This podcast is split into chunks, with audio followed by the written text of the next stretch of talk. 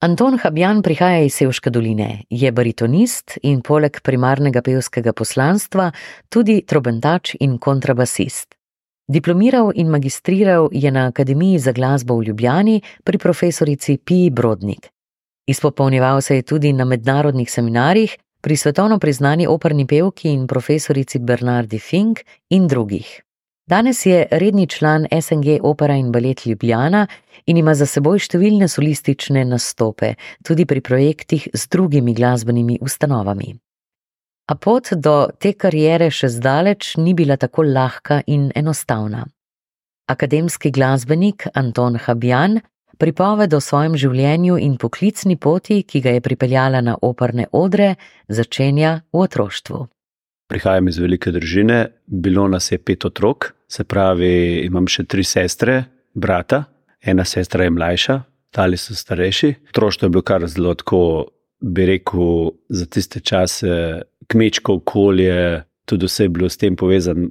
Doma smo delali, ta bila oče in mati zelo pridna, oče po cele dneve delal, mama je bila gospodinja in pač malo smo probali športati, eh, še celo nekaj sem se hotel z, z nogometom ukvarjati, ampak sem šel dvakrat na trening, pa ni bilo pol to. to.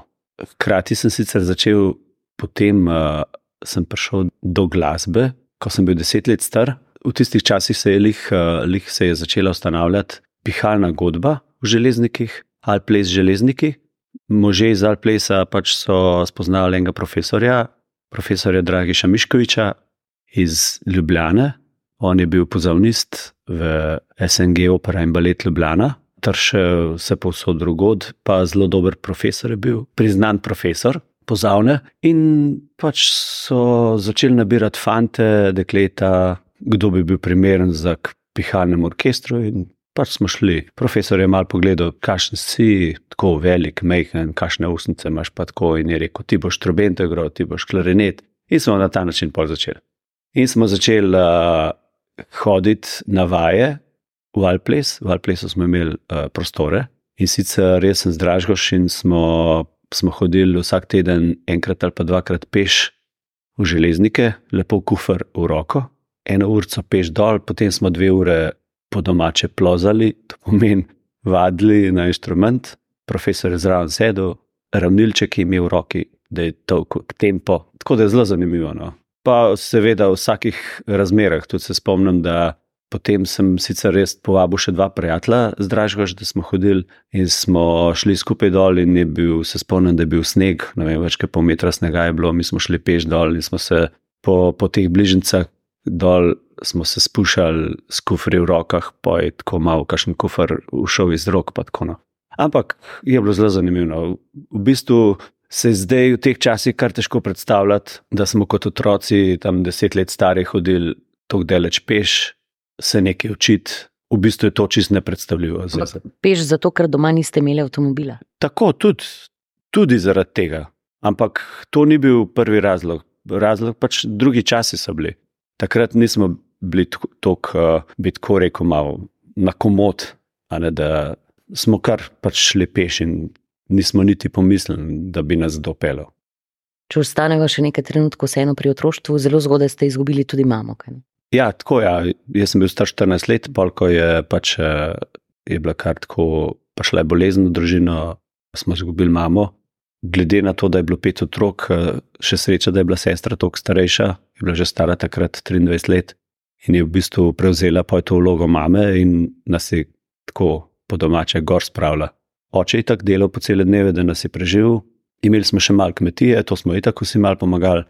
Ampak ne vem, nekako, eh, ne glede na to, na vse to, je, smo imeli kar lepo otroštvo. Glede na to, kar smo slišali, zelo velik entuzijazem torej za glasbo že od desetega leta naprej. Ja, seveda, mene je kar potegnilo. No. Jaz sem začel trobento vaditi, tudi poleg tega, da smo hodili k profesorju, uh, sem zelo velik doma, sam vadil. Tako da je pol, kar nekaj let smo, smo hodili samo vaditi, preko smo sploh lahko igrali v orkestru. Tako da potem, ko smo pa začeli igrati v orkestru, se je pa začel malo razvijati, malo smo začeli rasti gor. In se spomnim, mislim, da pri 17 letih pol smo že imeli prvi vaški ansambl, ko še par prijateljev se nas je dobil in smo hitro prevzeli kakšno ohcet, pa tako kakšno zabavo. Ni pa se pokazala ne, priložnost za nek študij, tako v glasbeni šoli, kot kasneje tudi na akademiji, v tistem obdobju vašega življenja. Ja, tako, je takrat obstajala že v Škofi Loki glasbena šola, nekateri kolegi so sicer hodili na to šolo, jaz sem pač vadil veliko pri profesorju. Ampak, ko smo bili stari, ko, smo, ko je bil konc, na koncu osnovne šole, nas je hotel profesor, mislim, da smo vsi po vrsti bili v tem notor, da nas je hotel pač spraviti na srednjo glasbeno šolo v Ljubljano. Ne vem, mi smo se, jaz se spomnim, da smo se doma pogovarjali takrat. Ja, zdaj, če boš šel v Ljubljano, v šolo, pa te ne bo več doma, pa to, pa uno. Pa. In pol res nisem šel, pa sem se upisal na kovinarsko šolo, kot ostali trije prijatelji, ko smo bili skozi skupaj v bistvu je tako, zdaj, če gledam za nazaj, je čist prav, da nisem šel na srednjo glasbeno, ker je bilo to za mene takrat, mislim, da je zelo pretežko in tudi skoraj ne verjamem, da bi naredil. Pač naredil sem pol to poklicno kovinarsko šolo, ampak poti so se nekako tako zapeljale, da sem se pa razvijal glasbeno in, in veliko sem sam delal, imeli smo veliko ansamblov, nekako sem glasbeno kar dozoreval. S tem, da sem pol, ko sem bil postar, dobrih 20 let, sem pa glede na to, da sem pri tem vaškem ansamblu začel malo pet, sem videl, da imam pač, da lahko kaj zapojem, tako pa sem se nekako sem prišel pol do, do glasbene šole v Škofi Loki, kamor sem se upisal na, na učenje solo petja pri profesorici Veri Mlenik takrat. In sem začel delati, in sem začel pač malo s tem slovenskimi samospevi, potem pa malo naprej, pač glas sem jih razvijal, veliko sem vadil in sem začel tudi malo po teh opernih arijah. Tako da sem tudi eh, prišel do tega, da tudi na tem področju lahko nekaj naredim. In sem, se, in sem tudi pol, sem res veliko delal, veliko sem vadil. No, ampak kakorkoli pogledate, ne, vi ste se izobraževali, leta so tekla, verjetno pa je vas tlela želja po Akademiji za glasbo.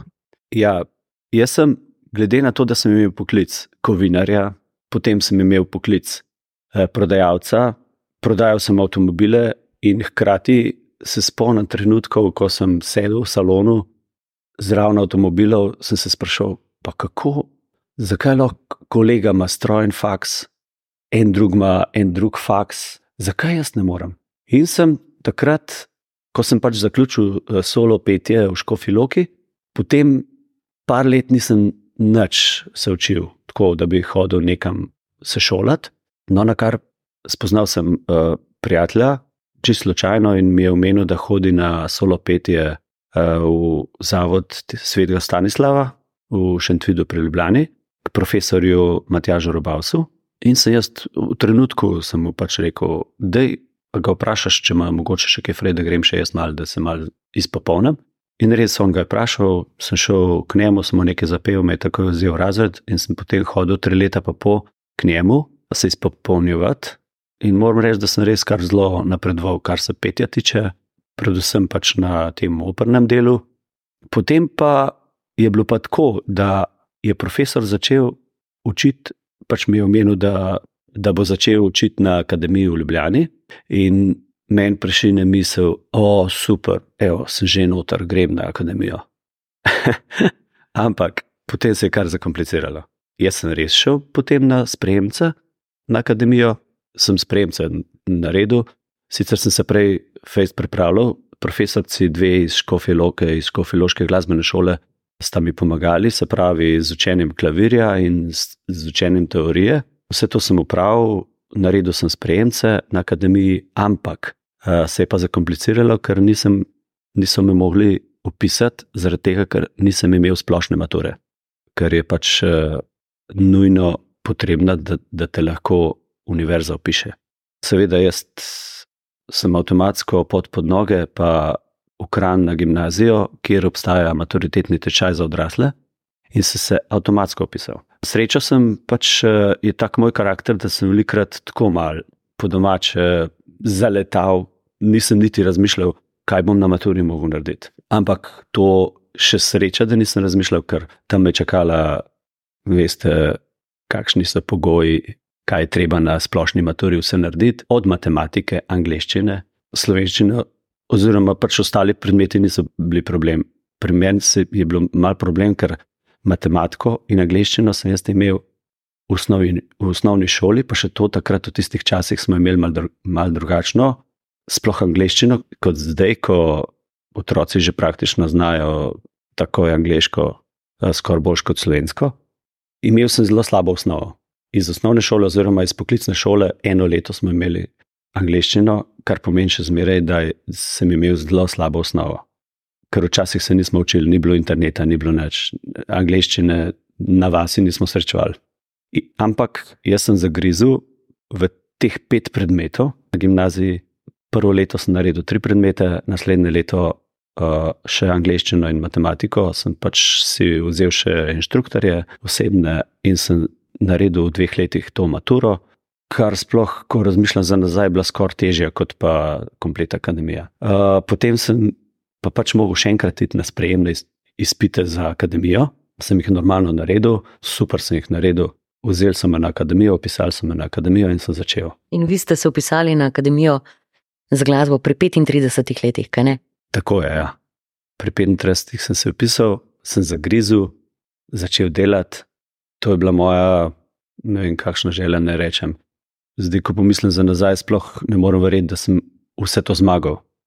Ker res pri 35 je kar, mora človek imeti res kar uh, močno voljo, pa pogum, sploh pa jaz zdaj, ko me nekdo sprašuje, kako, kako je bilo to, jaz vsakemu, vsakemu rečem, odloči se, naredi korak, ne sprašuj se, ali boš naredil ali ne boš, boš naredil, ne razmišljaj o slabih stvarih, korajža velja, pa zagrizeš, pa boš naredil.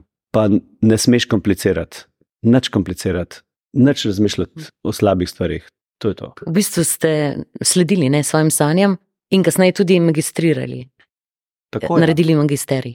Tako, Normalno, prvo stopno po tem bolonskem sistemu sem naredil, potem sem se odločil, da grem še naprej na drugo stopno, na magisterij in sem vse naredil.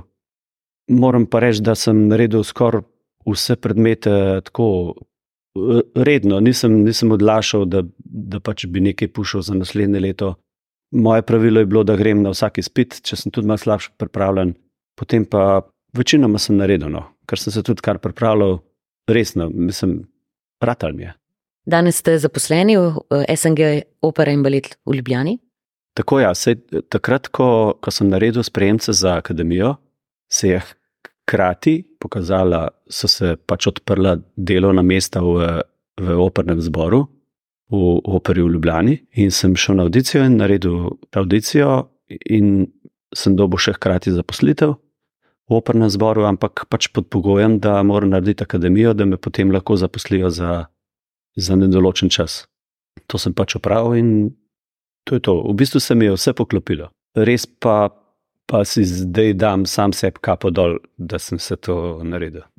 Za vami je tudi kar nekaj uh, vlog ne, v različnih predstavah, ne samo v Ljubljanski operi, ampak tudi v nekaterih drugih kulturnih ustanovah. Ja, tako je. Ja. Zdaj v, v Ljubljani sem uh, debitiral z, z, z vlogo barona v Travijati. Potem sem pač odpel še kar nekaj teh manjših, srednjih vlog. Drugače pa sem tudi dosta sodeloval s slovenskim komornim gledališčem v opere Ada, junak našega časa, to so modernejše opere. Tako da povsod rad sodelujem, kjerkoli me povabijo, ker pač je petje moje življenje in pevec pač je zato pevec, da poje. In hvala Bogu, da je da nam tudi dajo, recimo, v službi možnost, da nastopamo nekje druge, da nam ne prepovedujejo tega, čeprav je pač tako, glede na to, da je služba prva, moramo ostale stvari prirediti temu, da se termini ne križajo, ker itak so prvi termini v operi, v službi, ostalo pa pač, če imaš čas, ni noben problem, če še druge poješ. No, ampak poleg glasbenega talenta morate imeti tudi nekaj igralskega, kaj ne, za to vrstne vloge in nastope. Ja, seveda, treba je na odru pač marsikaj odigrati. Tudi na akademiji smo imeli to pač predmet operne igre, tako da se tam tudi kar dosti naučiš. Pa potem še ti režiser pove, kako pa kaj, pa, pa mal, če imaš v sebi malo tega igralskega talenta, je pa sploh super. Kateri so še ostali glasbeni projekti, eh, s katerimi eh, ste se in se še ukvarjate? Uh, jaz vsake dve leti naredim en velik koncert v, v moji dolini, v Železnikih. Zdaj, 2019 je bil prvi, 2022 drugi, uh, se pravi v maju 2024, pripravljam naslednji koncert. Bom imel zelo zanimive goste, uh, tako da to je sicer še mečken skrivnost. Pa vsakič me spremlja velik orkester, se pravi, me je spremljal orkester Cantabile iz Logaca, odličen orkester, simfonični. Potem uh, na zadnje me je spremljal orkester slovenske vojske, za spremembo je to pihalni orkester, ampak še zmeraj smo izvajali določene arije operne, potem kakšne italijanske kancone, zdaj v maju 2024 bo pa, bo pa tudi nekako tako, da bo nekaj opernega, nekaj mogoče slovenske popevke, malo bomo probali skombinirati stvari. Uh, na splošno je pa to kar velik projekt, tudi glede na to, da sem jaz sam organizator od vseh papirjev do vsega, je kar zahteven projekt. No, ampak, ampak se na koncu obrestuje, ker je dvorana vsakič kar razprodana, res dobiš potem tisti feedback nazaj, da, da pravilno delaš, da si super, da, da te ljudje radi poslušajo, kar je bistvo tega, kar pač počnem. Poleg te uh, operne glasbe, bolj resne glasbe, se pa ukvarjam tudi z uh, pojem zabavno glasbo, slovenske popevke, uh, kancone italijanske. Skratka, vse zvrsti, tudi uh, dolgo časa smo imeli ansambl, smo igrali po okceti, res moj repertoar je zelo širok. Uh, naj pa omenim, da sem posnel že zdaj zadnjo zgoščenko uh, slovenske planinske pesmi. To je v bistvu 18 pesmi na, na projektu, na CD-ju in, in na uh, ključku. To sem posnel skupaj s kolegom, uh, harmonikašem Necem Jemcem, katerim sodelujo že v bistvu od vsega začetka, mojega glasb, glasbenega začetka. Uh, je zelo zanimiv projekt.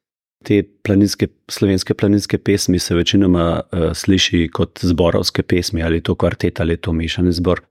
Jaz sem pa rekel, oziroma sva, sva se odločila s, s kolegom, da posnameva to glas in harmonika. Seveda so dodala še neke trobente, ker tudi sem, mislim, pač igram trobento, zakaj ne bi to dal noter. Potem smo dodali še nekaj drugih inštrumentov, horen, eh, še dodatno trobento, eh, povabil sem kolege iz opere, da smo s kvartetom zapeli tri pesmi. Tako da je zelo lep projekt slovenske planinske pesmi. Tako da, če si glasbenik, če si pevec, eh, glede na tudi na moje kilometre prehojene na glasbenem področju, dobiš eno širino in to je zelo dobrodošlo, da to širino zelo pač unovčiš, da, da si širok, da, da lahko ponudim ljudem od planinskih pesmi do kancon, do opernih ari, do narodno zabavne glasbe, skratka, za vsakega nekaj. Mhm. Uspešno na tej vaši umetniški, pevski poti še naprej, glasbeni, in predlagam, da ob zaključku slišimo eno pesem z tega projekta, ki ste ga ravno kar omenili, torej skoščenke slovenske planinske pesmi. Anton Habjan, hvala lepa za tale pogovor. Hvala, Monika, za, za čas, pa seveda lep pozdrav poslušalkam in poslušalcem čez mejo.